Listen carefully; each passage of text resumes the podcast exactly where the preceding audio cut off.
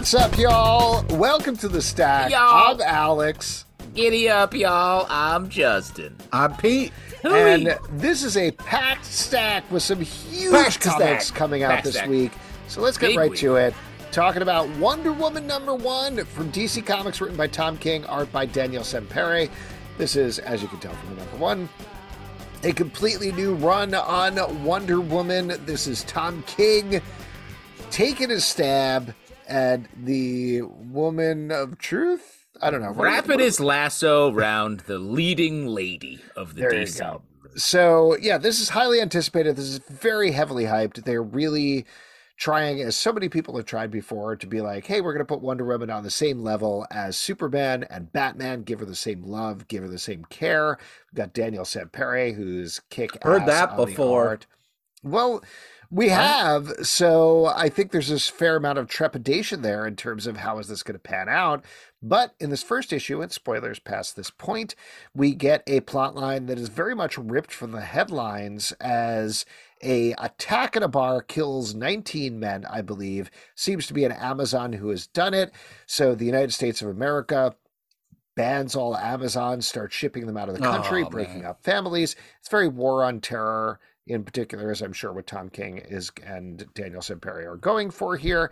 And then by the end, of course, Wonder Woman doesn't believe that everything is on the level. She is fighting back on it. We, the readers, know she's correct because there's a character named the Sovereign who is the secret king of America who has been manipulating everything behind the scenes. So that's the story. That said, what do you guys think? Did it build meet up to the hype? Are you excited for this book going forward? Well, I feel like Tom King's been slowly creeping closer up the ladder of DC characters, uh, from Mister Miracle to your Human Target to your Supergirl, and now here we are at Wonder Woman, one of the the main three Trinity characters. Very exciting to have his style of storytelling because it's always very well thought out, and working together with always great artists and finding ways to really push the form forward with a lot of the panel designs and everything. So just from a pure comic book sta- status, I think this is great.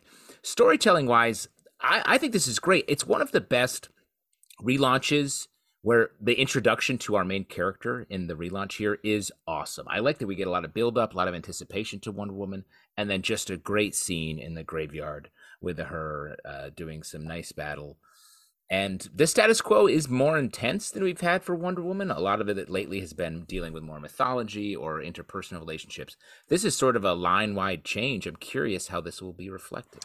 And just to just to check, in terms of him like really sneaking up on the big trinity of DC, do you include his hundred issue run on Batman, or does that not count? That doesn't count. Okay. well, well, but and I, I, guess I mean that in more like uh, that wasn't to me the run that he was. That was more about the relationship, and it wasn't like a redefinition. The bat and cat relationship. Bat and Cat, and this feels very much like this is my take, and this feels more like the other Tom King mini series or maxi series issues that he, series that he's done over the course of the run. yeah, totally fair. Pete, what about you? Yeah, I liked I like a badass Wonder Woman. I uh, I thought this was uh, Really? Yeah, yeah. Not surprisingly, I I thought you know when she was crushing old metal arm there, that was a fun panel there. Steel. Yeah, you know the kind of last panel of the evil overlord reveal was fun. You know, so um yeah, I think this is a solid first ish setting things up. Tom King likes to play the long game. You know, likes to kind of like uh, you know, not sure what's happening in stories a little bit. This is a little bit more straightforward, which I was surprised about, you know.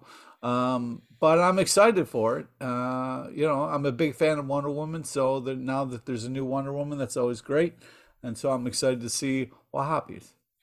Yeah, I uh, spent most of this issue being worried, knowing Tom King and having read everything that he's written, that Wonder Woman would never show up. You know, the first issue. yeah, yeah. Like I and it kept building, and I kept being like, either she's never going to show up, which is a very classic Tom King thing to do, Yeah. or they're building anticipation for actually revealing her.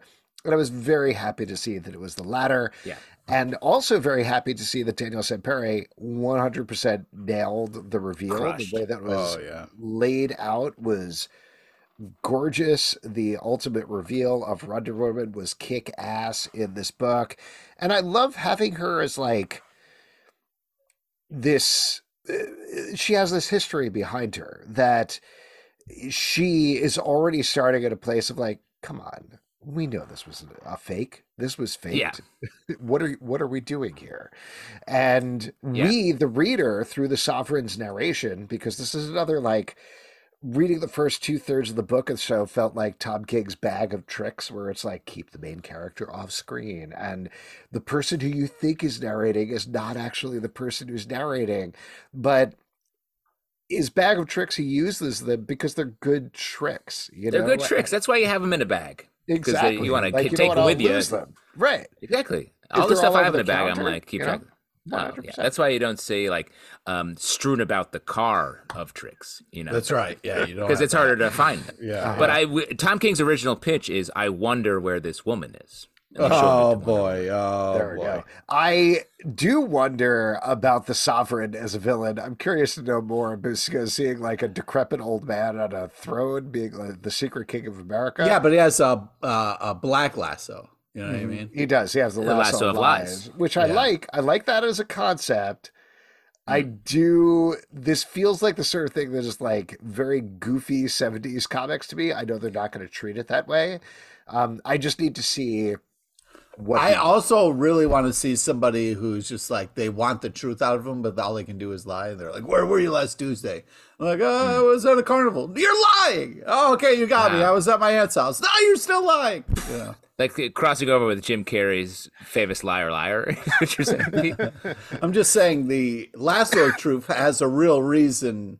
You know what I mean? Where you can get the truth out of somebody. Like, who cares if somebody lies? You know what I mean? well, do you think this is going to be the Green Lanternification of the lasso, and we're going to get the lasso of like fibs, the lasso of like uh, half the rage lasso. The yeah, yeah, Yeah. yeah. Yeah, just the lasso across the lying truth spectrum. yeah, yeah. Uh, the but let me throw out there also one more thing. This to your point earlier, Alex. This back at half of the issue, the reveal of the sovereign, reminded me of a Mark Russell take. It very much like mm-hmm. in that mm-hmm. sort of comment meta commentary satire mm-hmm. vibe.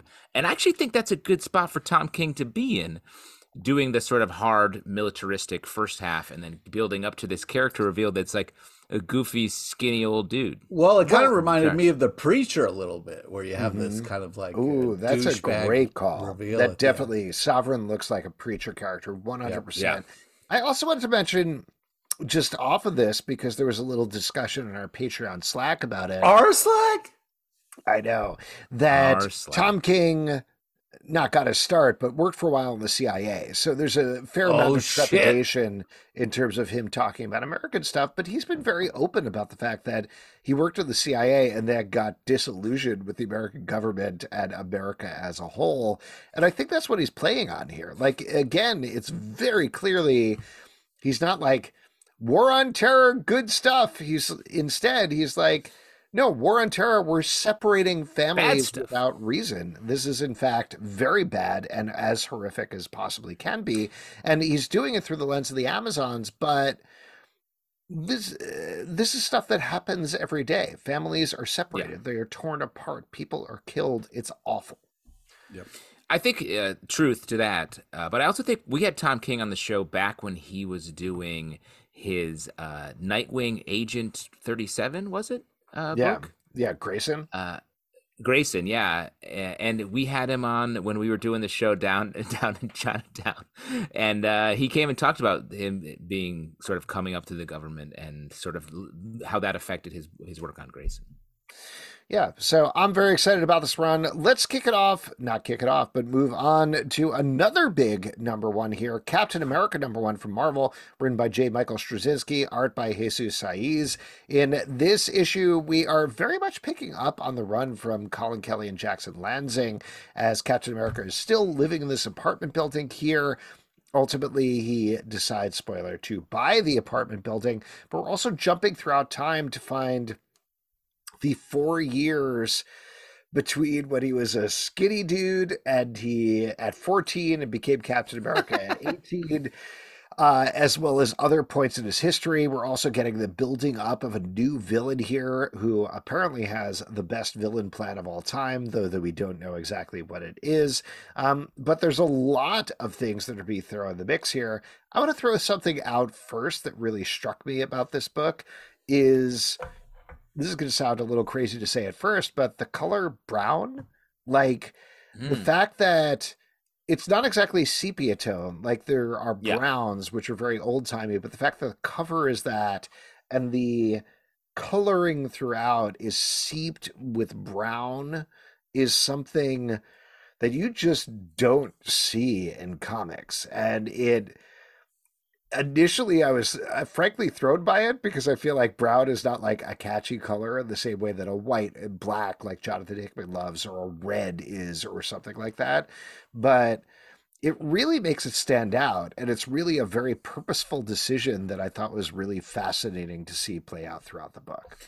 Well, you can even see it in different pages where there's a lot of, like you're saying, the flashback, and there's some crossover panels, and you can see the sort of skinny cap is still in that little tinted brown look, and present day cap almost right next to him just pops with a lot more vibrancy and whatnot. And that is cool, I think the yeah i mean artistically it's great to have like the different time periods reflected in and the different artistic styles really helps the reader kind of uh the thing though that i i was very excited for this book uh the art is phenomenal. I was just a little disappointed about where we ended up because i was like okay you know, let's spend some more time with Cap. Let's really get to know him. And I thought, great, awesome. And then, then he's like, I'm going to show you how to be the greatest landlord in the world. And I was like, well, I don't know if we need this story right now, but okay, great. And then it turns out, like the big reveal at the end, it's like, guys, it's really easy to join the Nazi party because they give out free sandwiches. I was like, whoa, whoa, Cap, what are we doing here? What are we doing? This I is knew, not. I knew that was going to bother That's Bother just, you. The, yeah. This is just bullshit. Mention, like, I don't so need Cap Captain America these, to like fall for. Like, for, for anybody who hasn't read it, in the four years we get to see Cap is destitute on the streets, taking any job that he possibly can, and ultimately gets offered a sandwich in Central Park. And this is a real thing that happened. There's a Nazi rally there. That's where the sandwich comes from. so we'll see what happens, but the implication seems to be that, like, either he fought against potentially the Nazi party in New York or potentially he like got into it a little bit over the course of well, the years. If we'll the sandwich was really good. Well, let me ask you, Pete, you would never accept a, a, sandwich from a Nazi in this situation, it seems like. But do you always check the politics when you order your Subway Club from uh, Subway of the people behind the counter? Because what if there's someone with some shady politics making your meatballs? Well, you know that's that's a tough call. Always exactly. ask. Always ask. Excuse yeah, me. You've seen those propaganda posters, right? Where it's like, "Who's making your meatball sub? Could be Hitler." Oh man. yeah. Uh, you guys got me. Busted. uh, this, this comic, besides the fascist subs that Pete's eating, I do think this feels like it's Captain America as Jesus, American Jesus. We're sort of getting into this middle period of like what happened between when he was skinny Cap and when he became uh, buff Cap. And we're learning about how he fought the Nazis in a just a chill way, I guess. I mean, I love how it shield. starts with him on a motorcycle, like you know, taking care of business. That was awesome. I was just really surprised at like what happened after this. This is, this is I, I, would say this comic is biting off a lot, but yeah, it's J. Michael Straczynski. Free sandwich. It's J. Michael Straczynski who does this. Like he builds histories and he yeah. changes things and he figures out the whole plan of where he's going. So I'm 100% willing to follow him on this journey, but throughout this book, even though I think it's paced out very well, it definitely felt like, oh my God, we're doing the secret history of Cap in the four years that we didn't know about, and also Captain America Landlord, and also there's the secret enemy. So there's a lot going on here and a lot to balance. I trust, again, given JMS knows what he's doing most of the time, that we're going to be guided along the way. But eh, yeah, anybody else, I'd be like, this is too much for a beginning. It's too much, yeah. Well, and let me throw out there: is is Cap going to be like a Hawkeye landlord? Is that what we're getting into? He's going to goof around, have a little dog, pizza dog. You think? I don't know, Cat's man. pizza I dog? mean, what, Pizza we'll dog.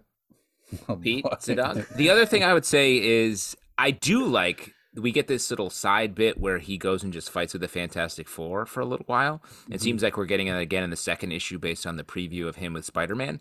And I actually really like that. I like Captain America has been existing outside in a very Ed Brubaker inspired world of espionage.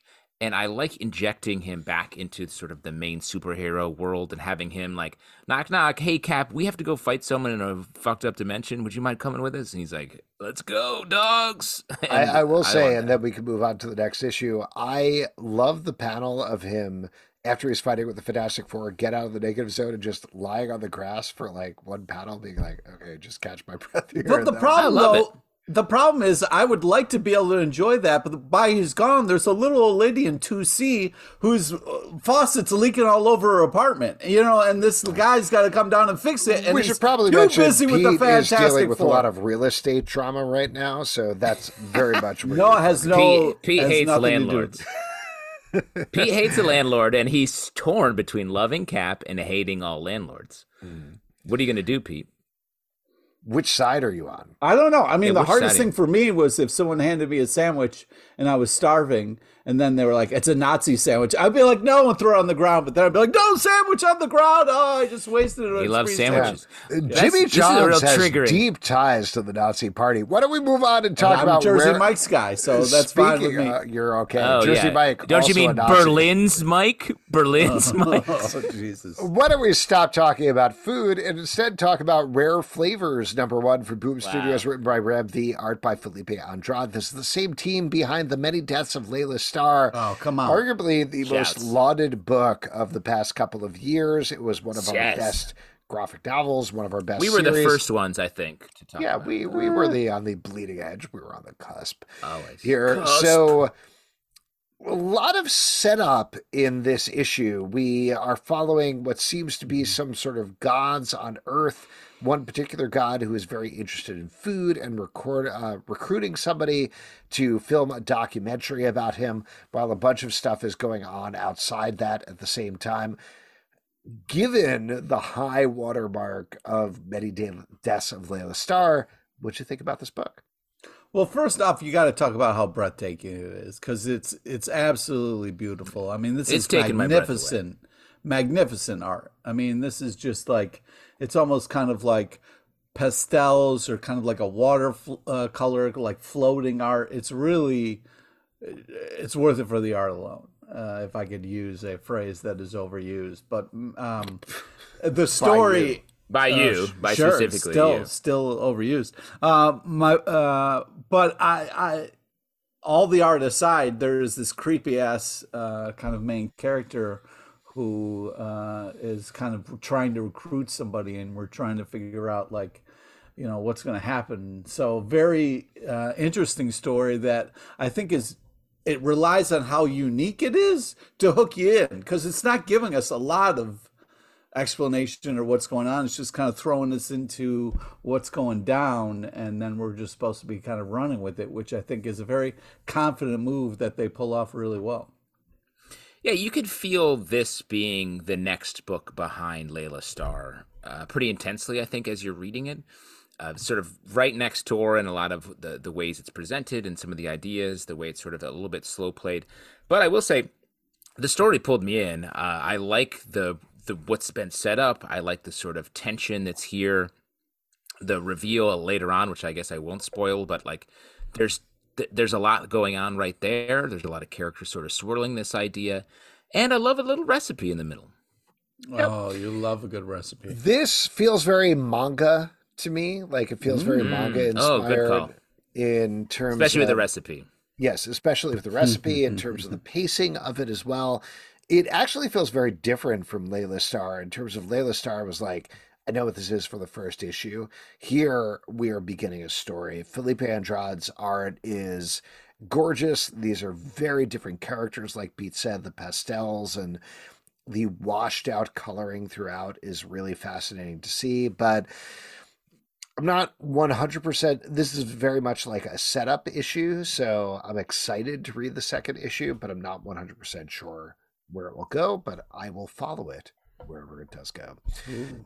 Green Lantern War Journal number War one from DC Comics. War Journal, written by Philip Kennedy Johnson, art by Montos. If you are curious about more about this title, we talked to Philip Kennedy Johnson at yes, Bell, Baltimore. Oh, only if we talked about him about this, that would have been cool. We talked to him about we did. This. we oh, did. we did and you can check it out on the comic book club feed. We got a whole interview about that where he touched on this but this is spinning off of the backstory from green lantern. We are getting another universe is encroaching on the dc universe and john stewart is caught in the middle.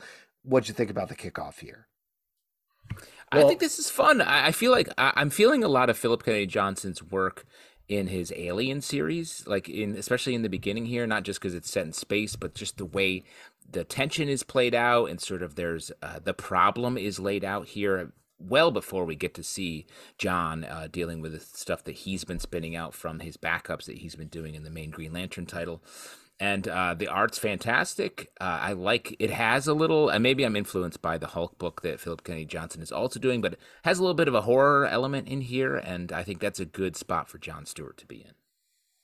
Yeah, I, I think this is a hell of a first start. Um, you know, uh, I'm I'm very excited about where this is going to go and, and what's going to happen, and I feel like this is a really solid first issue. I mean, you, you don't you, you can't show up to somebody's mom's house. You know what I mean? That's fucked up. You know, I don't care what planet mm. you're from. You don't go to somebody's mom's house. You know, um, but I think just for is, a visit. To, to talk shit or to do something bad. You know what I mean? Like if you want to show up to somebody's mom's house and bring food and say hi and you know do something nice, you can. You can't yeah. just you know what I mean. I did drop off two garbage plates at your mom's house, and I did talk a little shit though at the same time. My bad. Well, that's fucked up. But I'm glad that uh, she's got some garbage plates. Uh, I, I just garbage. Yeah, she got Mama. Mama got her garbage. Mama got her garbage. um, yeah, I I think this is a really solid first start. I'm I'm excited to see uh, what's going to happen here, and uh, also some really crazy cool covers. The one with John Stewart Gatling gun was pretty badass. Yeah, this is definitely Philip Kennedy Johnson trying to take John Stewart and put him on the same level as Hal Jordan and the rest of the Lanterns, and I appreciate that. This is bringing in uh, also a very Philip Kennedy Johnson villain in terms of the Radiant Dead, is what I think it's called, which is basically like Star Sapphire zombies, essentially. So, really intriguing start. Very excited to follow this book. Why don't we talk about Predator versus Wolverine, Whoa. number one from Marvel, written by Benjamin Percy, art by Ken Lashley, Greg Land, and Andrea Di Vito. In this issue, we are kicking off with Wolverine and Predator fighting in the present, and then we flash back and find out they've basically been fighting out throughout. Wolverine's They've been fighting this whole time, man. This whole we didn't time. even know about it. I'll tell you what, this is exactly what you want from a Predator versus Wolverine book, art yeah. wise and writing wise. Yeah, I, I agree. I think it's a it's a fun kind of like I mean, I would have loved just one battle, but we kind of got battles throughout time, which is a kind of fun reveal. Also, you got like different predators from different movies and you getting different wolverines from different time periods too so very cool idea very well executed and also the kind of tease of the next to come where it's like the Schwarzenegger uh, one where there are kind of Wolverines in the jungle there, and it's looking very kind of like 80s style. So very cool, Predator. a ton of fun. The movie um, Predator. Yeah, the movie Predator. Yeah, the Schwarzenegger one. Yeah, Schwarzenegger movie, The Predator. We're talking about Predator versus Wolverine, not the. I actually think this. I think this comics. Movie. This comic sort of based on that that movie. Really? Okay. You could say you could say it is. Uh, I agree. This is fun. It's very funny to me how much of the Predator mythos at Marvel is like these predators are showing up whenever the fuck they want on Earth. They just pop in. It's like they're traveling around following their favorite football team, tailgating. then landing on Earth to like hunt whoever's running around, moving people from different time periods. Hey, look, this guy's got bone claws. Let's get him. Uh oh, later he's more dangerous because he's got more metally claws. Fun. Great stuff and great mix of artists as well. Madam Satan, Hell on Earth, number one from Archie Comics, written by Eliot Rahal, art by Vincenzo Federici. This is bringing together a lot of threads from the Archie horror line as the apocalypse finally comes for Riverdale with Madam Satan in the middle. She is teaming up with Jinx, is the character who shows up here, which has uh, just been introduced and drawn to prominence at Archie. What'd you guys think about this issue? I thought this Horrifying. was really. Oh, go ahead. No, that's that's it. One word. Oh wow, okay. Um yeah, I thought this was a great first ish. Ah, woo! what word? Uh fun twists and turns. And you know, sometimes uh you're on top of the kind of Satan world and sometimes you're a homeless mummy, you know, but you got to ride or die with your choices, so I appreciate that. I like the fun twist kind of last uh, panel. I'm having a great time with this the way that Archie Comics sort of approaches all their books is like, let's put this as far away from your mainstream expectations of what an Archie comic book is, and we'll work our way back. And we've seen a little bit of setup, even some continuity here between Madam Satan, Jinx. Those characters have been on a collision course, weirdly, for a, a couple stories. And this book is horrifying. It's got a wild continuity that it's dealing with but it still makes me want to keep reading, especially the mainline horror stuff they're doing. Catwoman number 57 from DC Comics, written by Tini Howard, art by Nico Leon. This is continuing the uh, Gotham War storyline as Batman and Catwoman are on opposite sides here. Of course, we're mostly fo- focusing on Catwoman, though there's plenty of Batman stuff as well, as well as crickets, of course, in the background. That's right. And it's like, what is that? Yeah, what's going on? Are you suddenly in the woods? Yeah, I'm a cricket. Oh, that makes sense. And in this issue, lots of stuff we're dealing with, lots of balls that are in the air as Vandal Savage has bought Wayne Manor. Jason fucked up is on the other side of things. And of course, Justin is in the beautiful woods. Yeah. I think a cricket just showed up right outside my basement window because he is humming. yeah, he loves he, he loves bat cat romance. And despite mm-hmm. the fact that they're not really getting along here, I think uh, this cricket's along for the ride. That's been my cricket review of Catwoman number 57. Well, fun. Now, Pete, uh, obviously it's bothered. It's bothering you that Vandal Savage is making a major real estate purchase here, which is yes. really he's becoming the landlord for Bruce Wayne, who's going to have to end up getting his faucet fixed by his greatest one of his greatest enemies. I mean, what's crazy to me is Batman was just asleep at the wheel, and someone could just buy out his property underneath him without him being aware. It's like he's just kind of like, "What?" And he was like, "Yo, I, I own this piece now. Well, get out of my fair, He was literally asleep. It's pronounced to be pa to ha, he was asleep for eight weeks or something like that. Yeah. Eight weeks, and that's coma. a lot of. That's not even. And if that's like one payment cycle he missed. You know what I mean? You can't just fucking. Too focused on real estate. You're in too right deep. Now. Let me. You think Batman's still paying off Bruce? Uh, paying off Wayne Manor? Apparently, if somebody could just Matter. buy it. If, yeah, Bruce Manor. We like to call it Bruce Manor. Do you feel like when there's a leaky sink, he fixes it, or he's like Alfred? Uh, bathroom 92 over there is a leaky sink. Could you pop over and give it a, a He can't twist? anymore. Alfred's dead. I guess he could dig up Alfred's cor- oh, corpse stop. and use it as like a screwdriver awful. or something. Have like some that. respect. Oh, that's man. a that's a, good, a bone screwdriver. Use, screwdriver's the main tool when you're doing plumbing, Alex. wrench. I don't know. All right. Well, first off, there you know you get this adorable cover. Sorry, Pete. Real quick, could you use Alfred's corpse as a wrench? What do you think? No. It's a no, continuity guys, question. You guys are going to hell. That's an awful thing. But wouldn't say. he want to continue buttling in any way that he can, even in death? Shut up, cricket. Anyways, so this first off, you get this cover where it's Bat and Cat together, and you think, oh, maybe this war is going to be fine, uh, but it's uh, it's not. It, everything is not good for Batman. He's losing it. He's losing his shit. He's literally uh, at the graves crying. People are watching him like, yo, Batman is not okay.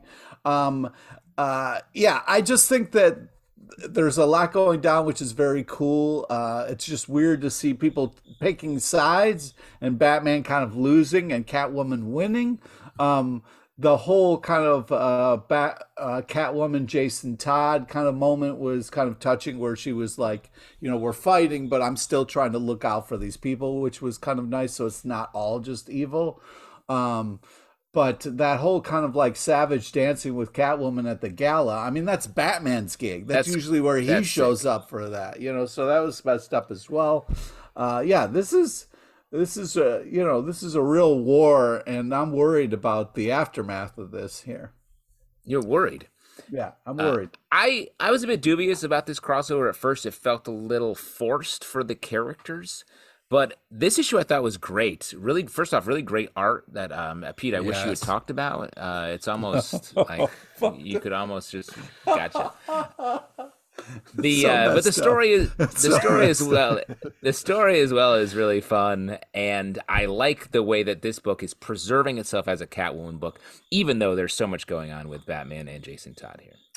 Uncanny Spider-Man number one from Marvel, written by Si Spurrier, art by Lee Garbett. In this issue, Nightcrawler is now in New York. He is in one Spider-Man's costumes and trying to be a hero, despite the fact that because of Fall of X, mutants are completely outlawed. I know Pete is going to yell at me for saying this, but I think this was my issue of the week. I absolutely love this. I was unsure about this idea. I didn't understand what it would mean about Nightcrawler being in a Spider Man costume. It seemed like such a weird concept to me, but this 100% worked because Nightcrawler's humor and his conflict with the fact that, like, recently in continuity, he turned into a big demonic dude and killed a guy while he's wrestling which is it weird. which is weird, but it feels like very classic Spider-Man of like, I have this guilt, but I'm trying to be funny and save people at the same time. The new status quo with the Vulture, he is now working for Orchis, I think is great. Love and that. the reveal of Silver Sable on essentially a goblin glider at the end, also fantastic. I had a absolute blast reading this book. I mean, just the way that things progress from like fun to fun to fun, and then throw in a silver sable reveal at the end. Hello, this book is made for your man JT over here, JT Cricket. So, like, I thought, I thought this was great as well, and maybe the most fun, weird side book for the Fall of X uh, event. The way it lines up, and let me throw out there also, we're going to talk about another Spider Spider-Man book later. This book is more Spider-Man than that Spider-Man book, and I won't take it. Wow. Hey, can you turn up shot. the cricket a little bit? It's a hard. I have Yeah, a listen, hard time I, hearing I you. am at home in Brooklyn, and if there's a cricket here, I can't I can't control the bug situation here. There's just bugs popping. You're you're losing the battle in I'm your in own Brooklyn, New York. I'm in Brooklyn, New York, the heart of the city. It's a cricket could- out here. If we could speak cricket, it would be a cricket going, "Hey, how you doing?" Uh, You- anyway, yeah, I got Okay, so the slice of opinions on pizza. Fall X. Yeah. yeah, you got to fold your pizza over here. Yeah, so What, I got to go out there and yell at this cricket. What Yeah. if he's? Hey, Just find quiet out down, cricket, I'm trying to podcast over here. Come on. Hey, what's your opinions on Nightwing? It came out today. Hey. Oh, hold on a second. The cricket's actually sitting in front of a tiny mic, and I guess he's also podcasting, Oh, and he's right, mad at me for being Oh, too. he's loud. mad at you. Yeah, it makes You saw sense. that podcast, I Cricket, right?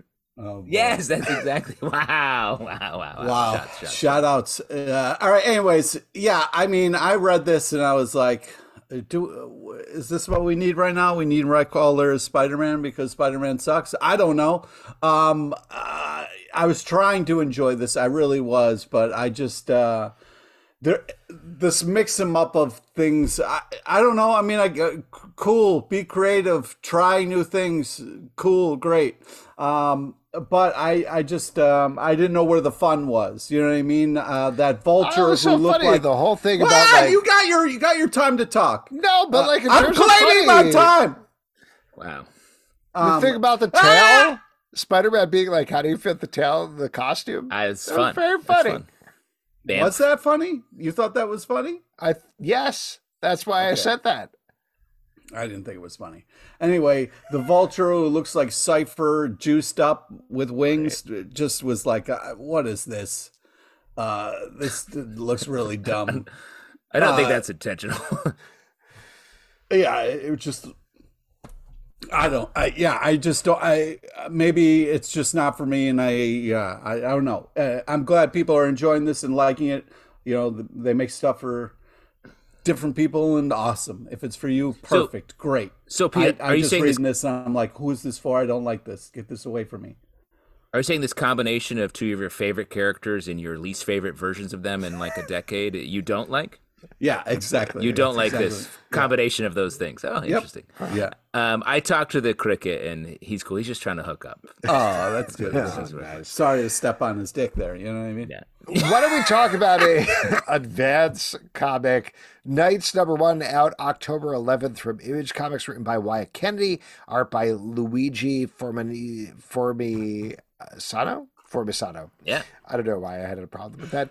Anyway, this is a for me the words. Eh, Formisano. This is a proto vampire story about a girl vampire who is just like mostly kind of hanging out, but this Don't give it away. It's not out yet. Okay, you can't spoil it. No, I think we could say that. This is a world where like a bunch of monsters exist and other things exist. But what did you guys think about this? We obviously like really enjoyed Bolero from Wyatt Kennedy. How do you feel about this follow up here? I think this is like adorable and also scary. I really love the art style to get that in before Justin makes fun of me. Um, but I, I was impressed. It's kind of a slice of life kind of uh, teenage vampire story, which I appreciated. Like it had this kind of indie feel and this kind of cool pace to it that was very confident, very kind of like this is what's going on in, in this uh, vamp's life right now. I definitely think this is cool and worth checking out. I I thought it was uh, very unique and had a cool feel to it. This book takes a lot of wild swings, and at first I was like, "What are we doing here?" Let me shout out the first, the opening words after behind the cover. Florida is owned by Spain. America consists of 31 states. Vampires, ghosts, and other supernaturals are common and benign. The infinite, the internet is infantile and irrelevant. That's how we start the book, and then it, and it just goes into other stuff. And then we got vampires just sort of hanging out, and then we move into a couple different time periods over the course of it.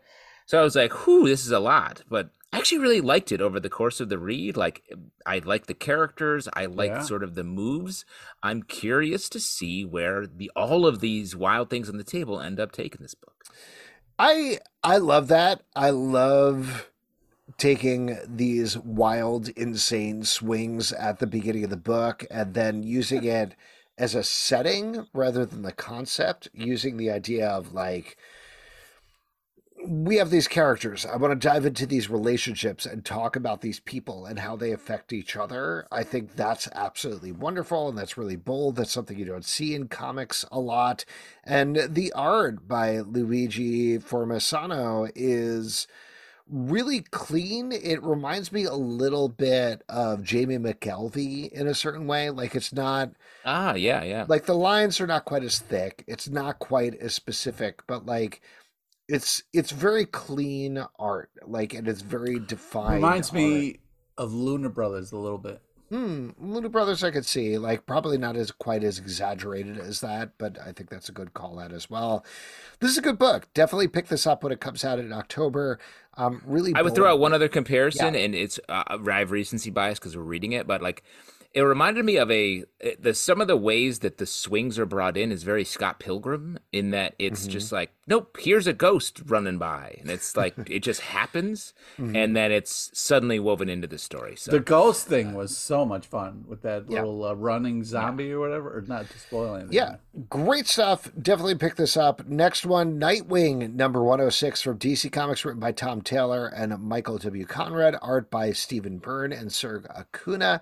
In this issue, we're finally picking up on that weird pirate ship thing from a couple of issues back. I think this was like 98 or 99, where Nightwing left something for himself in a secret safe. We finally find out that was while he was Ric Grayson, aka shot in the head and not really having his memory, that weird period of time back in DC Comics. And we're moving forward from there. Um, as usual, this is great. Fantastic. Leave it to Tom Taylor to be able to weave in maybe the least popular version of Nightwing for the last decade, where he was Ric Grayson. He was just like sort of mean and like wandering around uh, Blüdhaven being a jerk. and weaves it in pretty seamlessly to this uh, book that is all about that is so bright and so sweet and about our superhero just being super all the time. Really good. Love the backup as well. That's more in the sort of Nightwing Batgirls side of things. This book just doesn't disappoint. Yeah, anytime T squared is on a book, I'm going to check it out because Tom is a, a, a uh, fantastic writer. Yeah, and always taking interesting kind of uh, looks at stuff. And yeah, I think I am very excited to see what happens because it seems like such an interesting setup of like, hey, here's some important documents that maybe I should have read that I'm just going to put in a safe place. And I'm like, oh, those are going to be important later. We're really going to have to come back to that and see what it says. That's uh, true in real life too, Pete, with important documents of yours. Well, that's what like, I'm trying to for say. Instance, you a should deed. read. A deed. You should read documents when you get them, and then kind of like decide where to put them. You know what I mean? Because uh, it looks like he didn't read them at all. You know, mm. he just got an envelope and then kind of passed it off to somebody else. You got to read that first. At least take it a little time before you put it somewhere safe. Pete, when we eventually open the black box with all of your important documents, what comics will it be filled with exclusively? Uh, it's going to be a lot of comics in there for sure. Uh, you know, I'm not. Where's his will? I don't know, but he left uh, Garth Ennis's Punisher in here. yeah, exactly. okay. Yeah, yeah. Um, why don't we move on talk about Alpha Flight number two from Marvel yeah, by Ed Brisson, art by Scott Godlewski. In the last issue of the book, we found out that the two teams of Alpha Flight were not actually two teams, they were one team. They're trying to rescue mutants and take them to safety. However, half the team is pretending to work for Canada, who is attacking mutants, and that's what they're continuing to struggle with this issue. What did you think about this one? A lot of great puck lines in here. You know what I mean? Um, you know, uh, just pucking around is yeah, what we're doing here. Well, you know, puck's like, man, what a state of affairs. You know what I mean? Uh, someone is uh, safer in a war zone than their own home. You know, like wow, puck giving us that that that the gravel, the gravitas. You know, hitting us with those hard uh, hard lines. That one line where he's like what do we do, boss? I was like, Puck, oh, you're killing me. Uh, yeah, this is this is fun. Um, uh, I know it's kind of in this X Men continuity, which kind of blows, but I'm still uh, enjoying the puck of it all. Hmm. Uh, what I like about this side of the uh, Fall of X stuff is Alpha Flight has been able to carve out their own stakes for this book mm-hmm. off to the side. They're dealing with the repercussions of it, but it's only to serve their team story. And I really like that. The other books are telling a larger story, but it feels like there aren't individual stakes in a lot of the eh, single issues. And this, it's keyed up, it's uh, stressful, and uh, there's inherent drama here. Keyed up from the seed up. Mm-hmm. That's sure. what I say. Yeah, everybody always says that. Junior Baker, The Righteous Faker, number one from Image Comics, written ah. by Joe Casey, art by Ryan Quackenbush. In this issue, it is a Joe, Joe Casey comic, so Pete, take it away. Uh, well, first off, I had to pause there. You uh, uh, that last name took me by surprise. Quackenbush is quite a quite a fun uh, last name there. So, I have uh, friends Bla- who whose last name are Quackenbush from uh, Jamie Darkwing Duck. Yeah, they live in the Darkwing Duck characters. Mm-hmm. Yeah.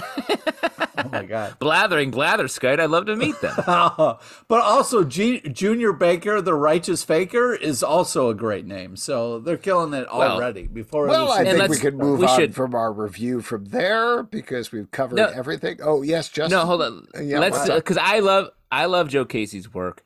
Uh, this is coming off of another title that we've read and reviewed a bunch, uh, Butcher Baker, the Righteous Maker uh, right? Oh, yeah, you're right.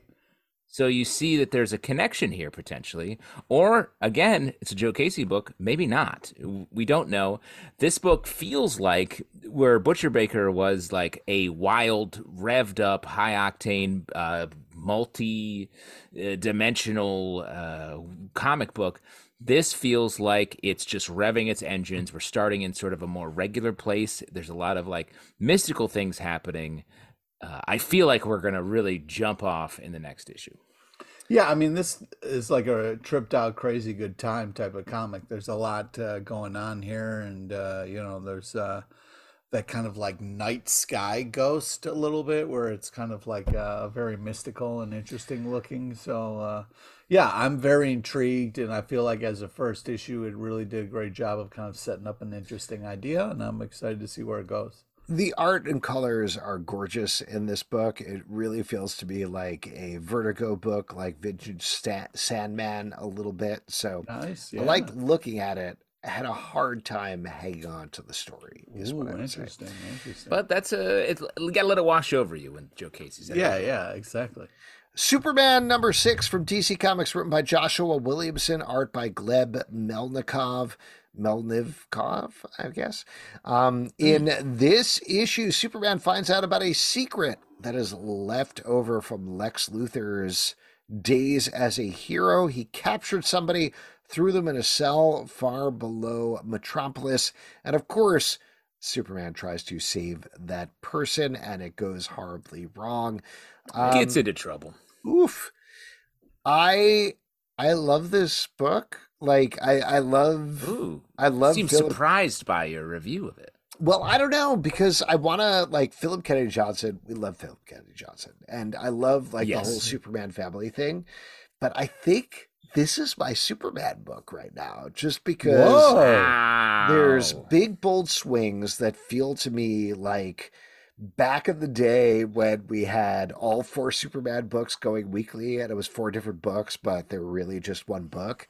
That's what this feels like to me, where it's taking these like Mercy Graves, Supercorp, Lois Lane running the Daily Planet, Superman freeing this new villain and trying to do the right thing, but creating this villain called the Chained. It's just these big wild swings, and I'm really enjoying it. The moment I tried to repeat this to my family and it completely fell flat. But the moment where Superman You comes mean into us, your family? no, my actual family.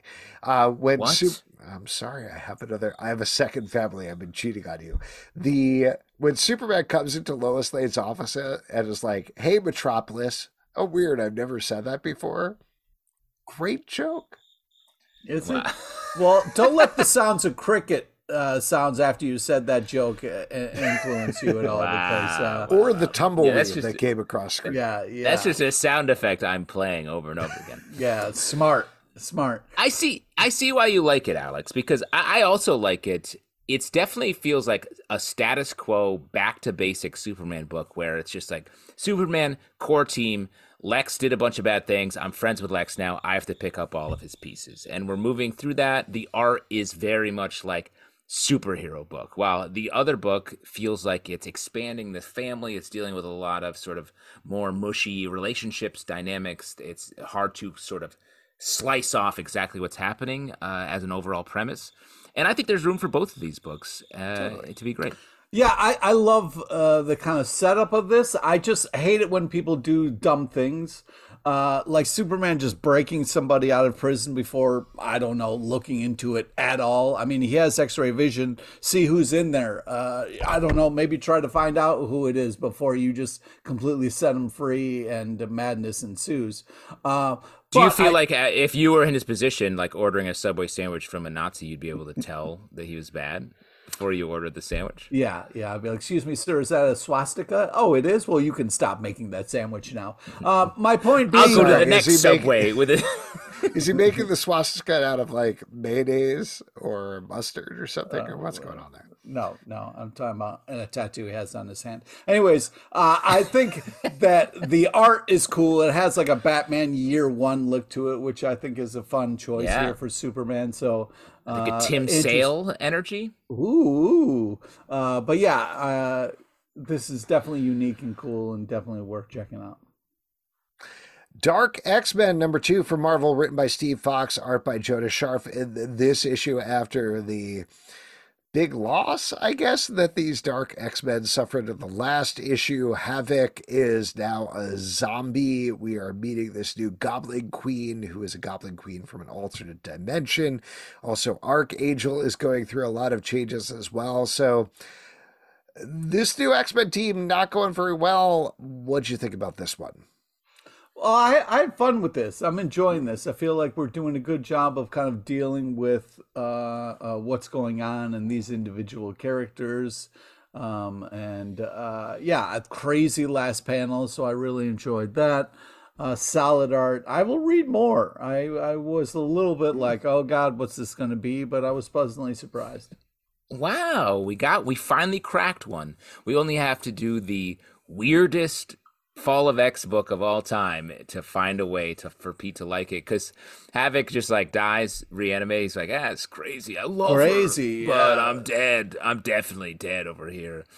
Uh, and you know all these strange things are happening. I like this team. We get a little uh, Elsie-Dee shows up here, mm-hmm. uh, which mm-hmm. I was like, yo, keep on pulling these X Men characters from the deep dark uh, back to prominence. Well, it is dark X Men, so yeah, you got Pull yeah. it from the deep dark. Let's move on to another advanced one, Edenwood, number one, which is out October 18th from Image Comics by Tony S. Daniel. This is very different from Nocterra, which we're going to be talking about in a little bit. This is kind of a straight across the bow fantasy book that focuses on some teen characters. What did you guys think about this one? Yeah, I don't want to give too much away, but it's a fucked up cool story. Uh, love the bone mask. Uh, absolutely bananas art. Uh, cool story, bro. I'm gonna check out more. You love the bone mask. Uh, I also like this though. I was like, I, I'm a little. I have questions about the world. It feels mm-hmm. like this is one of those Final Fantasy inspired worlds where it's like, oh, we this is fantastical, but also there's a bunch of technology and everyone has guns at different periods, and it's sort of a, a wash of that. And I would love a little bit more specificity. I agree with that. I mean, Tony S. Daniel is always phenomenal on the art. I'll Agreed. read everything that he draws, but yeah, this is a lot of fantasy stuff that I'm not 100% sure what it coalesces into at this point. So we'll see. I'll read the second issue because I like his stuff. Um, but I'm not 100% sure at this point. The Vigil number five from DC Comics, written by Ram V, art by Sid Kotian and Dev Pramanik. This is picking off of the massive reveal from the last issue, where it turns out that all the characters in the Vigil are in the imagination of one of the other characters. That was the wild, crazy twist that happened in issue number four. Here we find out exactly what that means and how that happened. And it, in my opinion, does not disappoint. I continue to love this. I continue to love the emotion and the wild inventiveness here. This is great. This is one of, continues to be one of the best books that DC is publishing. Agreed. I've been really enjoying this from the jump, even back in um, Lazarus uh, Unleashed event or whatever that's the wrong name for it but uh it it was it was great right from then and i've really enjoyed the exploration here. It reminds me of a lot of like uh 90s comics where it's just like huge swings putting it all out there in this limited run. I believe the next issue is the last issue. Mm. yeah i'm excited to see how it all ties up. Ram v unbelievable writer. There's an unbelievable team on here. Um evil kids kind of freak me out a little bit, but I'll be reading it to the end to see how it uh, wraps up. Loki number four from Marvel, written by Dan Watters, art by Jermaine Peralta. Speaking of wrapping things up, this is the last issue of this title as Loki finally gets all of his toenail clippings together and mm, yum uh, yum. yeah yum yum yum yummy. That is actually what he's been doing. He took a bunch of toenail clippings and turned them into a boat and he's trying to find the various pieces of the boat. This last one brings him face to face with bullseye which is a wild pairing yeah. never would have yeah. predicted. Pete you yeah. seem surprised. Well, yeah, low key, I think this is a really enjoyable book. Um, I uh, I was really impressed with Bullseye in this. I thought Bullseye was such a fun, cool villain choice, and Spider Man also was used really interestingly well in this as well. Uh, so as a kind of a pawn for Loki. Um, yeah, I, I Dan Watters is uh, writing the crap out of this. this is a really fun, cool story. I sort of on the opposite side. I feel like Bullseye's just been always too juiced up. Like, why does he get to be like such a powerful villain? He's just good at because he doesn't miss, bro. Can you He's imagine not being able He's to miss? as- like you could kill somebody with a paper airplane, with a paper Yeah, but in this, he's like he, with the he's doing magic and reading a book. He's throwing a paper airplane. I don't know. I feel like just Bullseye gets this badass credit that I don't subscribe to, and like I, I like this book. I like top to bottom. It was definitely one of the more woolly like Loki stories we've seen lately, which is cool. I think perfect character to do that. Just the choice of Bullseye here, I was like, what? Who? Who's like dying for these two to meet? That's it. That's kind of how I felt about the Nightcrawler. Like, who's who's this for? Why is Nightcrawler Spider Man? All right. No like need that, to though. slam something else to plus up something else. Yeah, but it I sounds will like say, something I would say. I I was enjoying it. I like the fact uh, that we got to see these two characters together. I thought this was a, gr- a great series. It was a lot of fun. It was weird. It was interesting. More swings like this, please. Nocterra number 16 from Image Comics, written by Scott Snyder, art by Tony S. Daniel. This is bring to an end for now. Oh, I don't want it to Nocterra. end. For I now, know. for, For now. now. Okay, all right. all right, Um, all right. so you got to figure out what happens here. I, What this happens? is set in a world where darkness has reigned and dark monsters In have taken in a world where dark monsters have taken over everything. One lady who is also a dark monster is going to fight against them. But she's not really the main character. It's actually her brother that they're more focused on.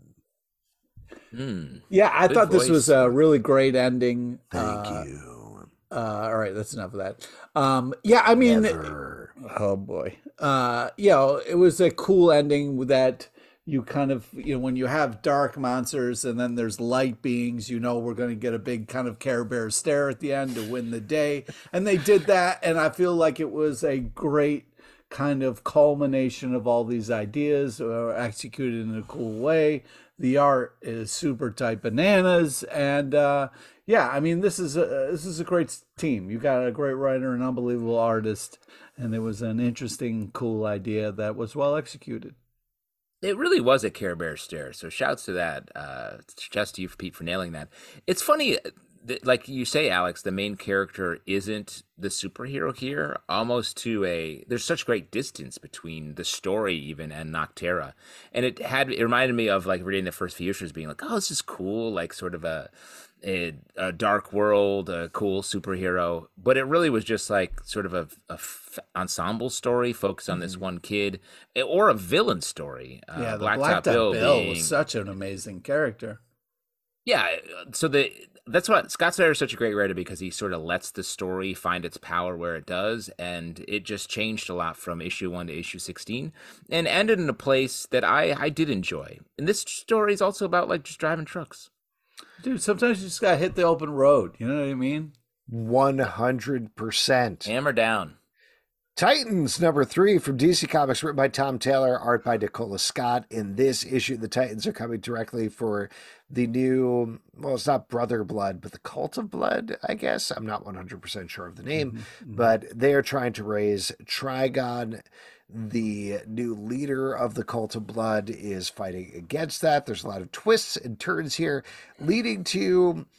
I would say conservatively the most upsetting last panel of the week.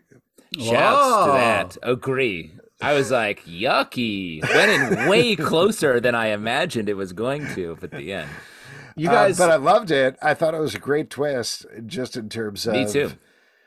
Doing a good job of making you think, "Oh, this isn't going to happen," and then it happens. So, good job. wait, are you guys talking about the gross fur monster that lives in people's mouths? Is that what you're talking about? Uh, Do you yes. are you wondering if we're talking about that? Yes, of that was course the that's what we're really talking about. No, I was freaked me the talking about the fuck out. fact that, like, the Flash, he runs fast, which is disgusting to me. That's gross. I agree. I agree. Slow down, guy. Where are you going so fast? Take your time, man. That's so funny. I never really put that together of why I hate the Flash so much, but it really crystallized in that moment for me. And when you realize he's just fast? No, that I, I, I, you know, I don't like running. You know, and I think that I something I didn't really realize of why maybe I don't like Wow, the that was an unexpected effect of that joke that I made. Uh, Yep. What did you guys think about this issue, though? This comic book? this comic book. I I've been creepy. enjoying this series. I like the creepiness. I like that it's approaching it from a very Titans place where they're all like friends helping each other out, and then we're getting this surprising, gross thing underneath. And a lot of the, the there's a central mystery here as well that we're going through, but this stuff is also good. And we're still getting a big splash page where they're like, Titans go, let's go. So working on multiple fronts. So Tom Taylor's good at. Great T art. squared. Scott. Guardians of the Galaxy number six from Marvel, written by Collin Kelly and Jackson Lanzing, art by Alex Lins. In this issue, we're finally finding out what caused Grootfall as the Guardians of the Galaxy spoiler die. Basically, Ah! they're all dead. They're all inside of Groot's head, and in their final moments, they're going through what they did wrong that led to this point. We find out exactly what caused Grootfall, and uh, yeah, that's it. Rip the Guardians of the Galaxy. Good last issue. End of series. I mean, I love the way this was kind of set up and played out. Like the whole "it's not my, it was my fault" pick kind of thing that kept repeating was a really cool storytelling uh, uh, uh, device that they used. But man, uh, Grootfall was such a cool visual thing that happened, and uh, like Guardians of the Galaxy, it's it's a creative kind of take on things. It's a weird spin, and you don't know what you're going to get, and that's why I appreciated about it. Like, I don't know if you could pull this off in any other uh, kind of story, but man, it's it hits you in the feels. It's kind of epic, and man, the art is just every time you saw like a group fall, it just felt so huge and epic. I really like uh, Kelly and Lanzing's work, but this was the first issue that actually felt like it had a real handle on the characters. Like it was really being like these guardians. They this is what they do is they they are very emotional. They care for each other so much, but it's all internal, and it takes an extreme situation for them to to bring it out. And we got it here. I just feel like it started in a in a strange place, and we weren't getting enough of the story, both emotionally and actual narrative because of the sort of coy choice to make Grootfall a reveal later on. So it, it is coming into place here. I it's a shame the characters died. We'll never see see them. Yeah, I'm gonna miss the Guardians. Man. Uh, yeah, that's too bad. They're never coming back. Uh, Marvel Yeah. traditionally is not bringing back characters. They kill them and they're like, nope, we're sticking with that. We're not bringing them back the next month or anything like that. That's how comics works. Exactly. Uh, this was the issue that I was waiting for personally, and uh, it nailed it. But it's frustrating that it took six months to get there.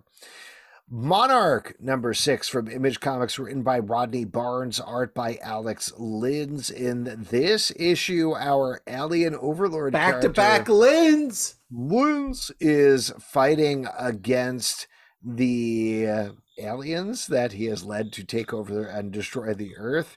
Um, this series is great. I love the emotion here. I love the turns here. I'm very into this. You know Me what I'm too, into is Oh. anytime Alex is talking, just the sound of crickets. You know what I mean? Like Mm-hmm. I think this is a fun audio gag. You know, Chuck sucking It's- on a cheesesteak is fun, but this is almost more sure. fun It's- for me. It's not a gag. I think the cricket's actually inside my house, and I keep walking over in the corner, and it gets quiet because I'm intimidating to this bug. But then it starts putting out the vibes because it wants to hook up. I'll go scare it again. Yeah. Would you, uh, you gotta Justin? You gotta hang a sock on your doorknob. So Yeah, let the cricket know who's in this busy. room. You know what I mean? Yeah, yeah. exactly. You got stuff. Oh, going that explains that the tiny cricket sock I saw in the doorway to my. Oh, My you basement. you ignored the sock. That's the problem. Oh, man, boy. I messed up. Hey, do you guys have any opinion about this book, Monarch number six, or just? Oh. about- All right, Oh, let's you move don't. on. Pete? Talk about. I thought you were gonna say something there, buddy. I No, was I, waiting I for was the cricket surprised. noise. Ah, I see. I was surprised that this was the end. Like Yeah. it, this wraps up the story, and it wrapped it up in a way that I I like. I thought was emotionally satisfying, but I I thought there was going to be a little bit more like heft. I thought there was going to be Mm-hmm. one big extra thing. Uh, but I agree. This was just a great sort of character study on a grand scale leading up to this issue, and I thought this issue was going to pay it off in a little bit of a bigger way. Yeah, I think it's this a was very the last issue. yeah. They wrapped up. It this said co- the end. yeah. Huh. See the end there. Yeah, what do you See know? the end. See Okay. the end where it says the end. Uh, I, I felt like this was and it's a also cool- the book the pa- the last page is them posing in a family portrait where they're basically like Bye. Oh, Thanks for reading. I guess I missed that somehow. Oh well, interesting. Maybe you're reading That's too crazy. many comics. Maybe there's too many comics. Uh, I I just Doesn't think this is possible. a lovely story about love and uh, you know uh, what people are willing to do for it. So I thought it was very touching and nice. Let's move to another advanced one. Dark Spaces Dungeon, number one, out October 11th from IDW, written by Scott Snyder, art by Hayden Sherman. This is the team that kicked off the whole Dark Spaces line, coming back for a news story about a terrifying uh, Yeah. murder case, I guess you would call it. I don't know. Yeah, Whatever it's it is. people- Terrifying dungeons is what it fucking Terrifying is. You're- Dungeons. You could figure that out for the title, but as you'd expect, this is Scott Snyder very much leading into horror. Hayden Sherman also leading into horror. Um, another great series from this team. Yeah, this I- book oh, feels ahead. like like Scott Snyder. Uh, I don't know if uh, you all out there follow him on social media, but he over the course of the last like decade, he's like moved to the woods. He works in like a tiny house that I think he built behind his house. Uh, I feel like some of the the the parenting stuff, especially at the beginning of the book, feels like it's ripped from his life. This feels like it's him sitting in his tiny like writer shack imagining horrible things happening in the woods that surround him. Uh, So that feels like the starting point for this. And then it's just like just straight up horrifying shit that we get to see and then revealed at the end to be coming in a very direct way. Yeah, this is. I don't want to spoil anything, but this is just scary as shit story uh, of just kind of a worst possible scenario where you're finding out um, you're living in a place that people are getting horribly tortured. So uh, fun. Uh, but yeah, Scott Snyder uh, weaves a very interesting web, and I'll be excited to check out more. Uncanny Avengers number two from Marvel, written by Gerry Duggan, art by Javier. The Dukes? The Dukes. This The Dukes. is the Fall of X storyline. We're getting Captain America teaming up with the new Unity Squad to try to take it to Captain Krakoa, a mysterious character who is now a nuclear power in the Marvel universe by the end of the issue. Uh, what'd you all think about this? Uh, I well, mean, this is the insane. cricket's not the the cricket's not the only one hooking up because we're getting some major Captain Krakoa action. Yeah, right We in front of see some somebody's tongue, like straight brother, and like you know, he's like, "Yo, that's my sister," and old uh, Captain Carnation doesn't give a fuck. Um, yeah, the uh, Strucker kids.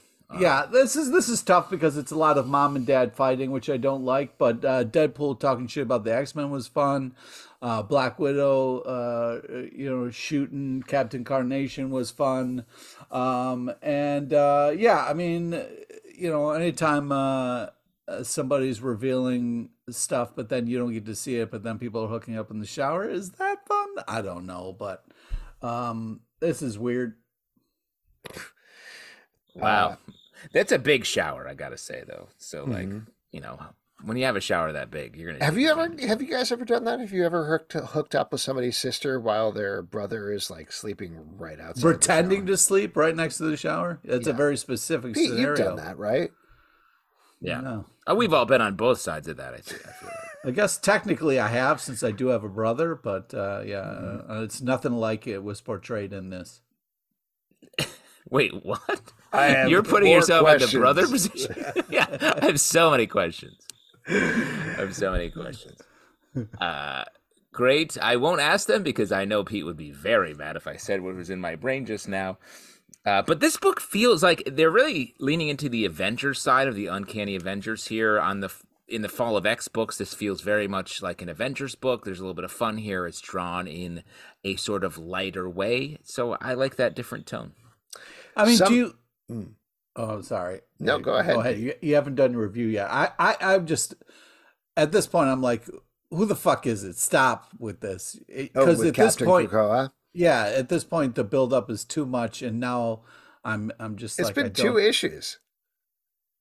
It's too much. It's Tell too me who the much. fuck it is. Our the theory that Justin and I have been talking about that's one hundred percent wrong is Stryfe. Stryfe. Stryfe. Here's the she thing. knows who it is because she was like, "Oh, it's you," and he was like, "Shut up." Well, don't you think she would? They're in the shower kissing. Yeah. She's like, ah, How- how shut up, often- how often do You're you- not wearing your sharp armor. How often are you kissing someone? and You're like, oh, it is you. nice. all the time. Most of the time, when I'm making out with somebody and their brother is right outside, um, they're like, "Oh, it's you." Oh, it's you. Your brother's sister. Nice. Cool. Ugh. Very the cool. the thing is, if if we're just gonna reveal this to be the evil Hydra Cap, that, that's no good anymore. They've let the mystery hang on too long. I think it has to be somebody besides Hydra. What is, what is with you guys in this? Is this mystery has been going on too long for two issues so far, plus a free comic book. Because it hasn't been going on for two issues. There was an issue before Thank where you, uh, JT. Captain Get 'em. Krakoa went and killed Congress, if you remember. Yeah. And then that get Get them. I forgot about that. It's been that going on for they- a long time. long time. Yeah, Captain Three Parsley issues, had or down. fucking Berm Bush, whatever Do you the remember fuck. Why back in you the day when Chris Grandma was your- like Havoc, Lor- Lorna, whatever her name is, Polaris? Like they found a whale. They're Yeah. like, "Whoa, weird whale," and then thirty issues later, he was like, "By the way, that was the Brood." Here we go. That's See, what that I was just based right. all storylines. Just right. on. Yeah. cool. Cool, definitely. Cool, yeah, 30 issues minimum to reveal a mystery. hmm Something is killing your anticipation, but also something is killing the children. Number Come 33 on, from Boom Studios, written by James Tynion IV, art by Werther Dell'Edera. In this issue, Erica is gearing up with her big fight for on a Oh, number of fronts. Pete, I was very surprised to hear it sounds like this was your issue of the week.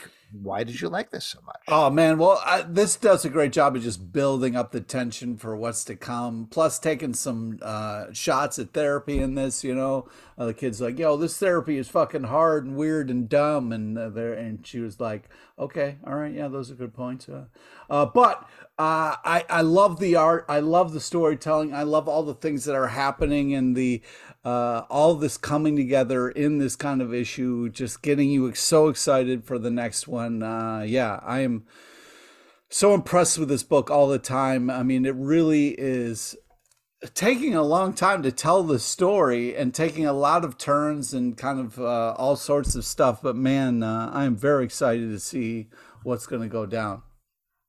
Justin, what about you?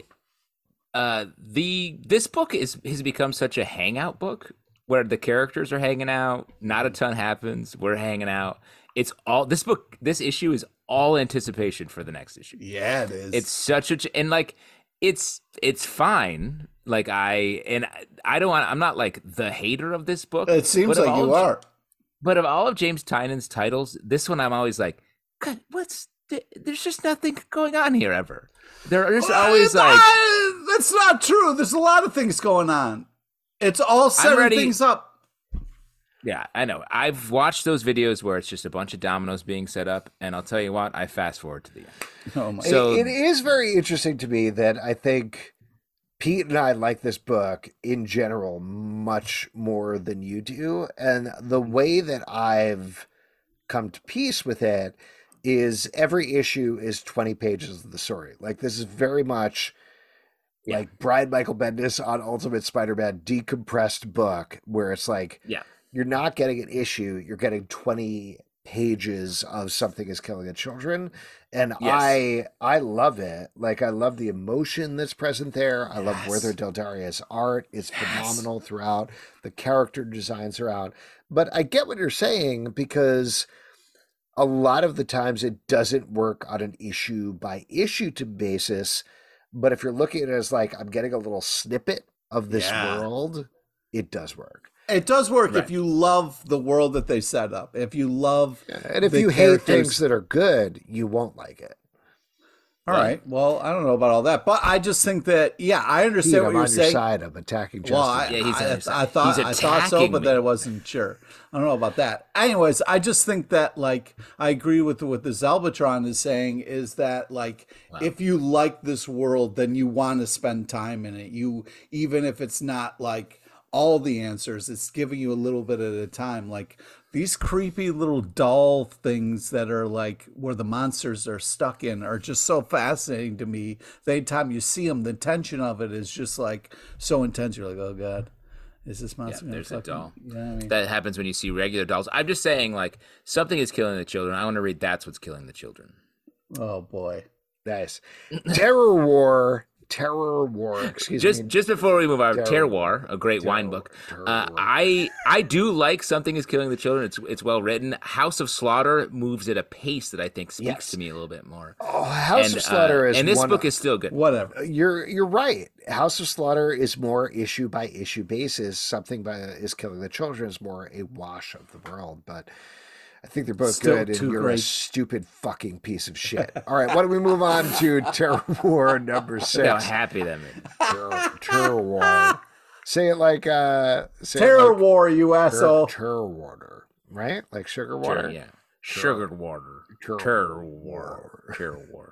Terror War. No More Shirks from Image Comics, written by Saladin Ahmed, art by Dave Acosta. In this issue, we're getting a lot more about the Terror War and exactly what's happening as they fight back on it. There's some big revelations in this issue. What'd you guys think about this one? Uh, this is continues to be uh, a lot of fun. We kind of get the, you know, we thought Mohammed died, but then he's okay. But then you have the goop monster that kind of forms the face of him, and you're like, oh shit. Um, but yeah, I, I I like what's going down. I think this is interesting, and it continues to move things forward in a in, in an enjoyable way. Um, shut up, cricket. Uh, I feel like I'm telling Something is killing here. the cricket. Yeah. Something's I wish. I wish. I'm gonna keep reading it.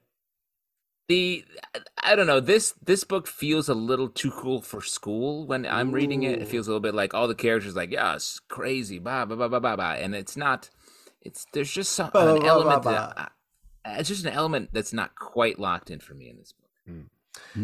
Well, why don't we move on and talk about Wolverine number 37 from Marvel, written once again, uh, once again, excuse me, by Benjamin Percy, art by Juan Jose Ryp.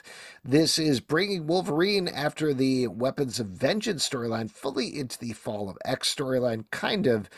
But it's more picking up on the previous storyline where he's tracking down a bunch of clones of himself around the world. This issue, it is with Hulk, and he visits Yep. a bunch of places that he's been before. We get a Wendigo Logan, we get to see a Madripoor Logan, bunch of continuity stuff going on here. What do you all think about this? This book is really fun. I've liked this uh, for a long time. We've talked about this that we're surprised. Alex and I are surprised that Pete doesn't like it more. I was like, okay, big reset. We start with I'm alone again. I'm hated again. And on screen, no more mutants. Orchis promises. Like fun. Wolverine's alone, gonna take on Orchis from the side. And then we get right back into just Wolverine getting wrecked. The Hulk shows up, he gets wrecked, everyone's just getting slashed to pieces. I was like, oh, this is more more of what we love and a reset. But I think the secret underlying thing here is we're going through a lot of old Wolverine continuity. Like you mentioned, Alex, I think there was a great Wolverine Wendigo um, arc way back in the day. Yeah, there then the was. Pre- preview for the next yeah preview for the next issue is wolverine and cap just like the iconic uncanny x-men cover from chris claremont era with black widow Yeah, I think that the, this is starting to get enjoyable again. I mean, uh, I'm I'm over the Wolverine minions part, but we get a little bit of that in here, unfortunately. But what I really loved about this, it's a jump through kind of Wolverine's timeline. We get Patch, we get uh, you know back when he fought Hulk for his first appearance, and Wendigo in his first appearance. So this was a real kind of cool wa- walk through his timeline and uh, really kind of some amazing battles, some fantastic fights. I really loved it. Um, and I really liked the banner uh, stuff as well. I thought that was very cool and interesting and uh, uh, very enjoyable. I just I'm looking forward to when we can get past the Wolverine minions bullshit. So uh, starting to really get back on you board. mean clones but you mean min- minions you say minions you mean the clones from the previous Yeah, yeah, I call them minions because it was such a dumb idea. Uh, anyways, um, Yeah, he's the best there is at what he does, and what he does is love da Donna Na. yeah, yeah, exactly. Fun minions reference. Um, Thank yeah, I, uh, yeah. So I'm starting to really kind of enjoy Wolverine again, which feels good. Um, I'm looking forward to uh, uh, getting more in, in, in, into it as well. Yeah, Amazing. I, ju- I, I just love that Benjamin Percy writes towards Juan Jose Ryp and was like, "What's the grossest thing that could happen to Wolverine right now? Let's have Juan Jose Ryp draw that because 100%. he can. His art is disgusting, and I will read any issue that he draws at any time. Savage Squad 6, number 3 from Dark Horse Comics, written by Robert Venditti, art by Brockton McKinney. In this issue, our main characters are still fighting some enormous wolves in the remains of Big Chernobyl, bad wolves. I think. Yeah, I mean they're what it is. Yep. huge wolves with lightning eyes. You know what I mean? Like Mm-hmm. really cool looking wolves. Yeah, okay? just not just regular action wolves. in this book. Yeah, there's a ton of insane violence and fights. It's really uh, glorious, and there's a lot One of of the blood everywhere. a lot of blood. One of the characters sacrifices themselves so unnecessarily at the Oh, beginning. come of the on, fight. dude. That's not Rosie? unnecessary. You're giving them some time, giving them some space to get clear. I was like, wait, we this fight just started. Why are you throwing your core body into the the Electro Wolf? Uh, strange. Uh, this story, uh, I don't, I don't know this world too much either. But uh, the the things that happen are are wild. yeah, I'm having a great time with this. This is really, you know, very savage and uh, a great uh, squad. So I'm having a good time with it. Yeah, I can't you- wait Would you say to- uh, you like the Savage and you like the Squad? Would you say your estimation is like a six out of six? Well, that's the thing. We're at number time you've done three right now, and I can't wait till we get to six. You know what I mean? Well, in Hell We Fight, number four from Image Comics, written by John Layman, art by John. In hell we fight. In this issue, we're continuing to follow our misfits who are in hell and fighting. Um, they are trying to get an angel back to heaven, ostensibly so that they can potentially get into heaven themselves. This continues to be a very fun title. I'm having a good time with it. Yeah, and that's that was kind of my plan for getting to heaven, like find an angel and be like, I'm with that guy, you know what I mean? And just kind of walk From in. hell. Yeah, yeah, exactly. See if you can get in that way. Smart move. Uh, I think this is just a crazy fun adventure. I I love the characters in this. You know, uh, the, there was that one little devil who kind of gets beat up and shunned, but then saves the day. So totally redeems himself. Uh, love the giant dragon, so cool looking. The art's absolutely uh, fantastic in this. Uh, I this continues to be a really fun, creative, cool story. I look forward to Pete in hell uh, having to just like work for a very aggressive landlord uh, for all of eternity, Oh, fixing so many sinks for Bruce Wayne.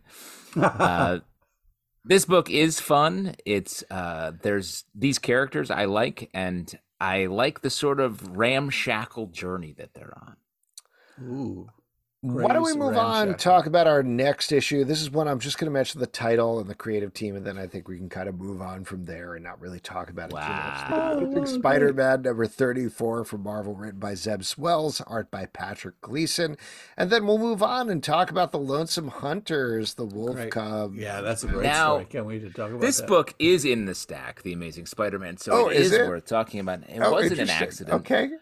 I mean, and you know, uh, we've talked about this run, the Zeb Wells run, for quite some time, and right, currently in this book, Peter Parker is injected with the Goblin Serum. He's doing straight up villainy shit. Here's the thing he's not injected with the Goblin Serum, he's injected with the sins of Norman Osborn. Oh yeah, sorry, sorry. This I I do I've- think yeah. there legitimately, like all jokes aside, I think there is a textual difference that they are ignoring in this arc. But go ahead, Justin. Well, that's fair because that that's also where I'm like, I, I don't. I, this issue, I was like, this is a little much for even me. Oh, like, yeah. we get mm. it's very, it's just very dark from the Peter Parker side of it to the Kraven side, where he's like contemplating ending his life for the entire issue, essentially. Mm-hmm. Which I was like, there's a there's an interesting twist As at the a end leader, you maybe you're can relate. You know what I mean? As well. What? As the reader, you're like, yeah, we should be ending our lives because Oh, this I book see. is killing nope, me. nope, take it back. Don't don't do that. don't say that but but I, I i do think i i don't know where why we're doing this what's the overall idea here? What's the comment on spider-man? What's the comment on peter parker? Because really this feels like almost like a, a, a dark timeline or like a broken earth or some that kind of a situation we're dealing with and not a story that feels like it's ah this is peter parker working it out. Well, that's the thing is this nightmare continues, but uh, to me, I was like, oh, now I see the point of this. This is a redemption arc for Norman Osborn because if he saves Spidey, you know, I think that's a puts him in a better place of like you know uh, instead of Norman Osborn who we don't trust to actually being able to trust him with stuff. So that's what I think is happening here, and uh, it's painful to have it go through it, but. I don't know. Maybe something on the other side of that will be interesting. Well, to your point, Pete, this is. Uh, I mentioned this with the last issue that I was frustrated with the whole Kraven's Last Hunt text of it all. And the issue starts off with Norman running in on Mary and Paul and being like, You got to get out of here. Peter is something is wrong with him. He is going to come for you next. You got to go. And he doesn't exactly explain why, but it's clearly like Peter is doing the goblin thing of, I'm going to throw Paul off of a bridge and break his neck. And Mary He Jane says- is going to. he says such. Yeah, he says as such. And that part, I got to be honest, like, I was into the panic and the emotion of that. That worked for me. But then beyond that, when they started to get into the whole Kraven being buried thing, using the same rhythm of the text that Kraven Les Hunt had, then they started doing it with Norman Osborn as well. It completely lost me.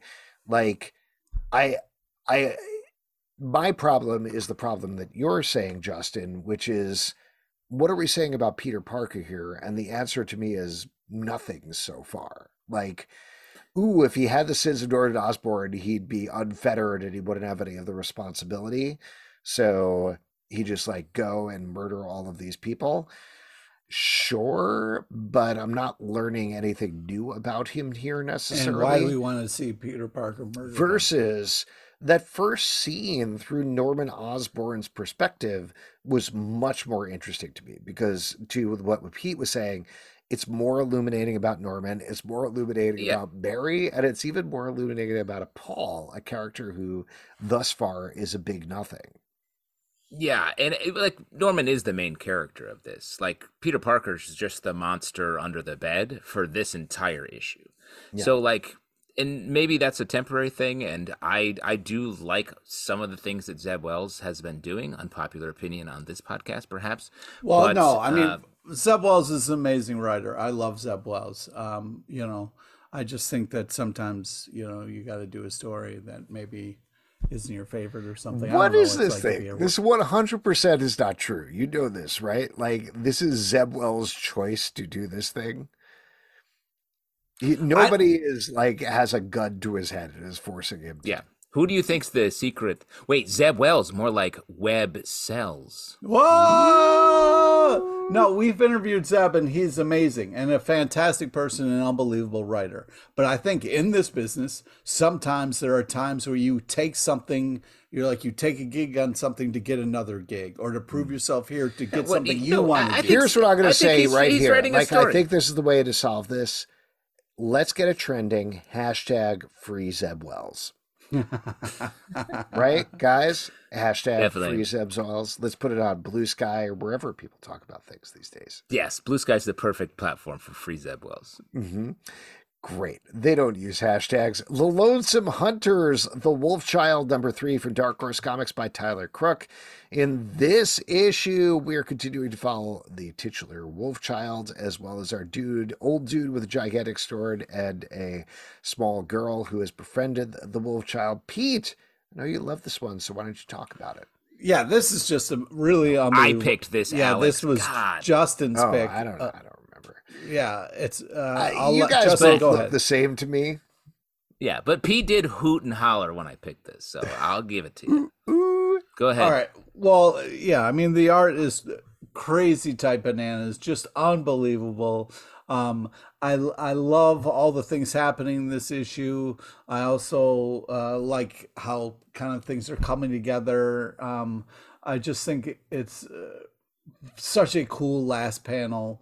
Um, you know, why not give a giant sword to a wolf and uh, see what happens? So yeah, I'm very excited about what's happening here and the story and uh, uh, the art. This is uh, continues to be such a creative, cool book. I'm very excited about it.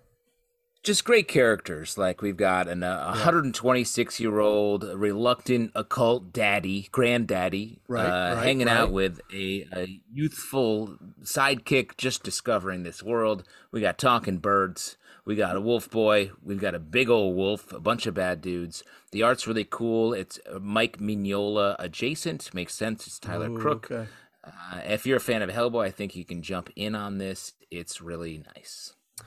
Fish Flies, number two from Image Comics by Jeff Lemire. This is about a town who has been taken over by fish flies, and the criminal dude who has been turned into a giant fly is having like an Iron Giant style relationship with a girl who cannot stop sneezing.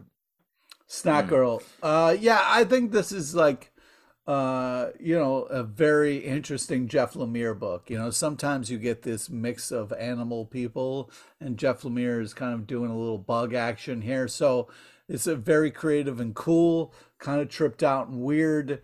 And uh, at one point, uh, you know, this lady says to the cop, "Follow the bugs." Uh, and uh, yeah, we get the story of kind of a bug who can't talk to this little snot girl, but they go on a lovely jumping uh, tour of the town, and it's a, it's kind of a beautiful moment. It's Iron Giant meets Franz Kafka's Metamorphosis. Just the crossover we all demanded. I gotta say, we read Fish Flies number one. I was like, this is interesting. And then I was up visiting my mom for Labor Day weekend in way upstate New York, and this happened. We came down to go swimming one day, and the lake was covered in these exact bugs. no way, are you serious? Where? swear. And it wasn't as crazy as it is in the book, but I we got down there and it was like, oh, these bugs are going to. It's gross enough that it's hard to swim in the water because there are bugs everywhere. So There were so really many hit bugs. Like I, it was uh, reading this comic. I was like, well, this doesn't happen, but you're telling me it happens.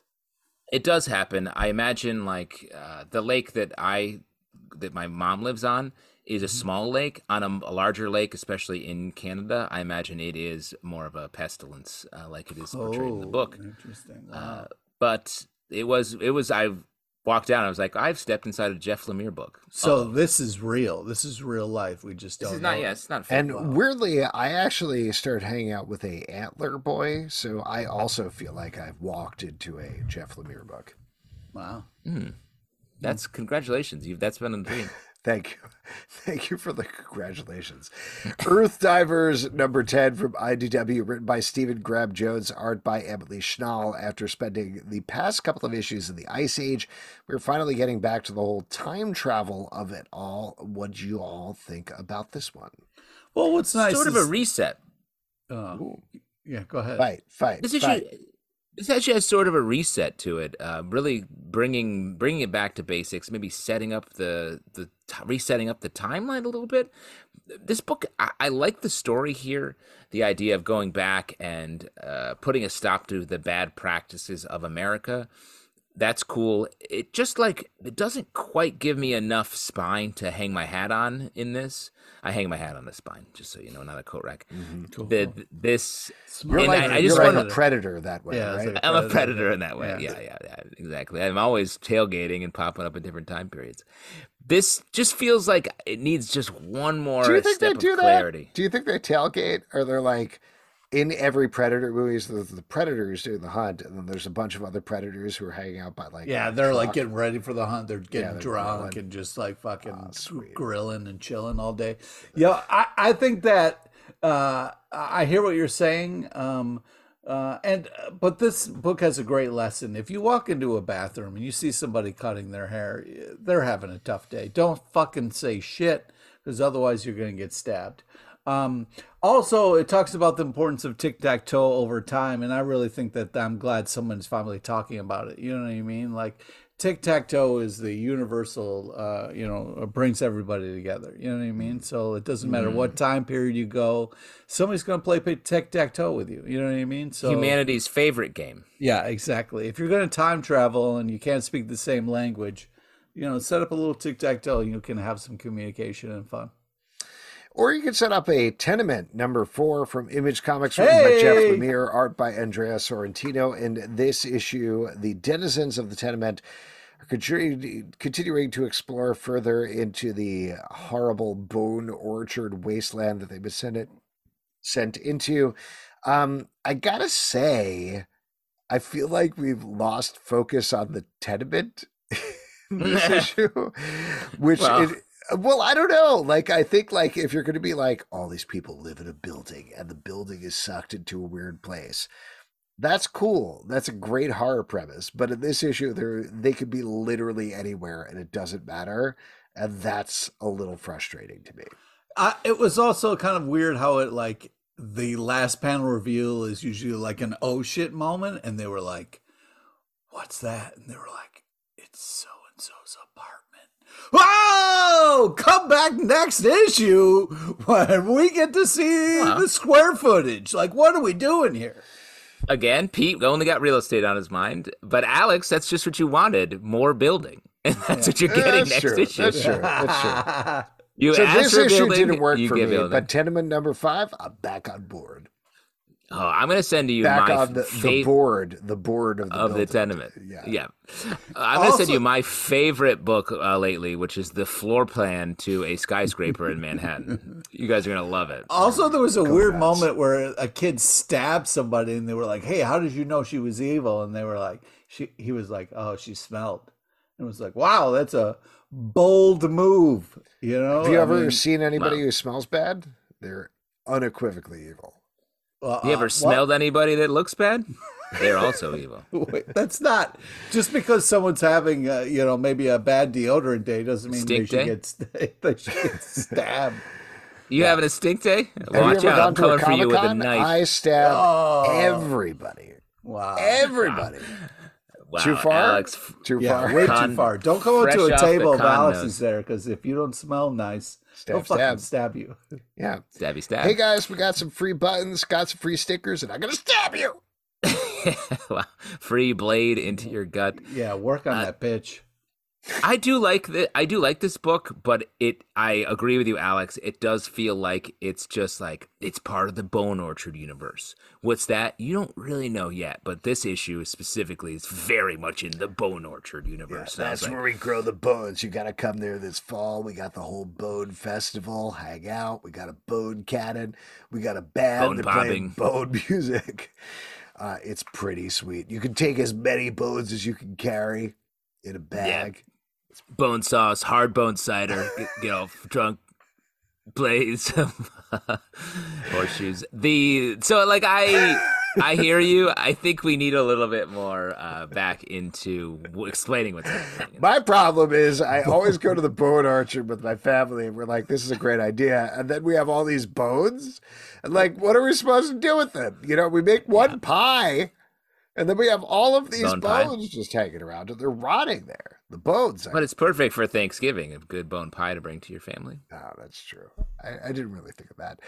Teenage Mutant Ninja Turtles Stranger Things number three from IDW, written by Cameron Chittock, art by Fero Pe. And in this issue, we're continuing to have the Stranger Things kids and the Teenage Mutant Ninja Turtles team up for crossover conspiracy. Pete, you're clapping. Take it away. Ah, this is so much fun. Oh my god, I love it. And uh spoiler alert, we got a Krang sighting. Fucking Krang, baby. Come on. Uh, woven in, Crane ju- woven just into the so continuity. smartly woven in there. Uh, I don't know. The team on this is just killing it on so many levels. Uh, I I love this because it does have the old Eastman and Laird theme to the art. It has that feel, which is really great. So you get uh, you know some nunchucks on fire here. You get uh, so much great stuff in this. This is just uh, a fantastic book, and I love the crossover. They're killing it uh, on both sides the Teenage Mutant Ninja Turtle side and the Stranger Things side. The art style is so cool and unique. I'm having such a blast with this book. This book does it, like I said, does a great job of combining the two sort of mythologies here, really blending them together, which crossovers like this I feel like never do. So that's really cool. And I also like that the TMNT guys always have that toothy grimace on their face where it's like teeth on one side, nose, teeth on the other side, just like the action figures. Makes me laugh every time I see it. Uh, yeah, man. Last but not least, Scrappers, number three from Image Comics, written by Cliff Bleszinski and Alex de Campi, art by Ryan Kelly and Jordie Bellaire. This is continuing the adventures of our hyper advanced dogs who are fighting the man in the future. Pete, we were talking about on the live show about anthropomorphized animals. I know this is one of your favorites. What'd you think about this? Yeah, um, I could have sworn I saw Alex de Campi at the Baltimore Comic Con, but Mm-mm. it probably wasn't. Probably Nope. wasn't. Uh, Probably our- wasn't. I wasn't going to call that wasn't. out, uh, but did. yeah, you did did. that. I did do that, and I was like, "Ah, man, not Yeah. her," but pretty, pretty cool. Anyways, uh, Alex de Campi does great stuff. Big fan. Uh, so yeah, I thought this was a, a continues to be a lot of fun. Um, you know, uh, you know, everything's kind of going wrong, but uh, they're making some progress. The kind of main dog's getting to know his collar uh, and uh, all the things it can do. I mean, jetpacks are fun. Uh, yeah, I think this is a fun book with interesting characters. I want to keep reading it and seeing what's going on, but the art team and the writing is doing a great job. Very fun. Reminds me of Dynomutt. You guys ever watched Dynomutt from back in the day? Blue Hanna Barbera cartoon, like a dog, robot dog. Mama. Blue Falcon. Nope. Blue Falcon and Dynomutt. No. Nope. Brought me back to that deep dark memory, or not dark, but fun. Uh, and yeah, this book is fun too. Uh, yeah, Pete, real quick, which deep dark memory did this bring you back to? Deep fun memory. Well, Yeah, there probably was that- Strays. I was worried it was going to turn into a Strays book. So so far so good. For me, it was when um, my friends and I, there were me and three of my friends, we went to go see this dead body in the woods, and like whole whole bunch of things happened. There were some leeches at one point. We told the whole story. Where were you they? drop Where were a the comb? leeches? Yeah, we Did dropped you drop a comb. comb? Oh, 100%. Where, where were the leeches? Yeah, out? you want to go see a dead body? all over the place, all over the place. Yeah. Where were the leeches? It turned into a Alex? barforama. Mm-hmm. Anyway, that's it for the stack. Thank you so much for tuning in. If you'd like to support us and all the podcasts we do, patreon.com slash comic book club. Also, we do a live show every Tuesday night at 7 p.m. to Facebook and YouTube. Sure do. Come hang out. We would love to chat with you about comic books. Apple, Spotify, Android, or the app of your choice. Just ran out of gas. App of your choice if you'd like to support the Oh, show we know. at Comic Book Live on Twitter slash X Comic Book Club Live on TikTok or Instagram. Mm-hmm. ComicBookClubLive.com for this Cue podcast and many more. Eh, until next time. grasshopper. Oh, you can't call a cricket grasshopper, dude. Now he's pissed. He's gonna eat me. Sorry, dude. We'll see you at the Comic Book Club. Hey! Hey, this, this episode took up a lot of real estate, right, right, Pete? Oh, man, come on. PepsiCo, Pete.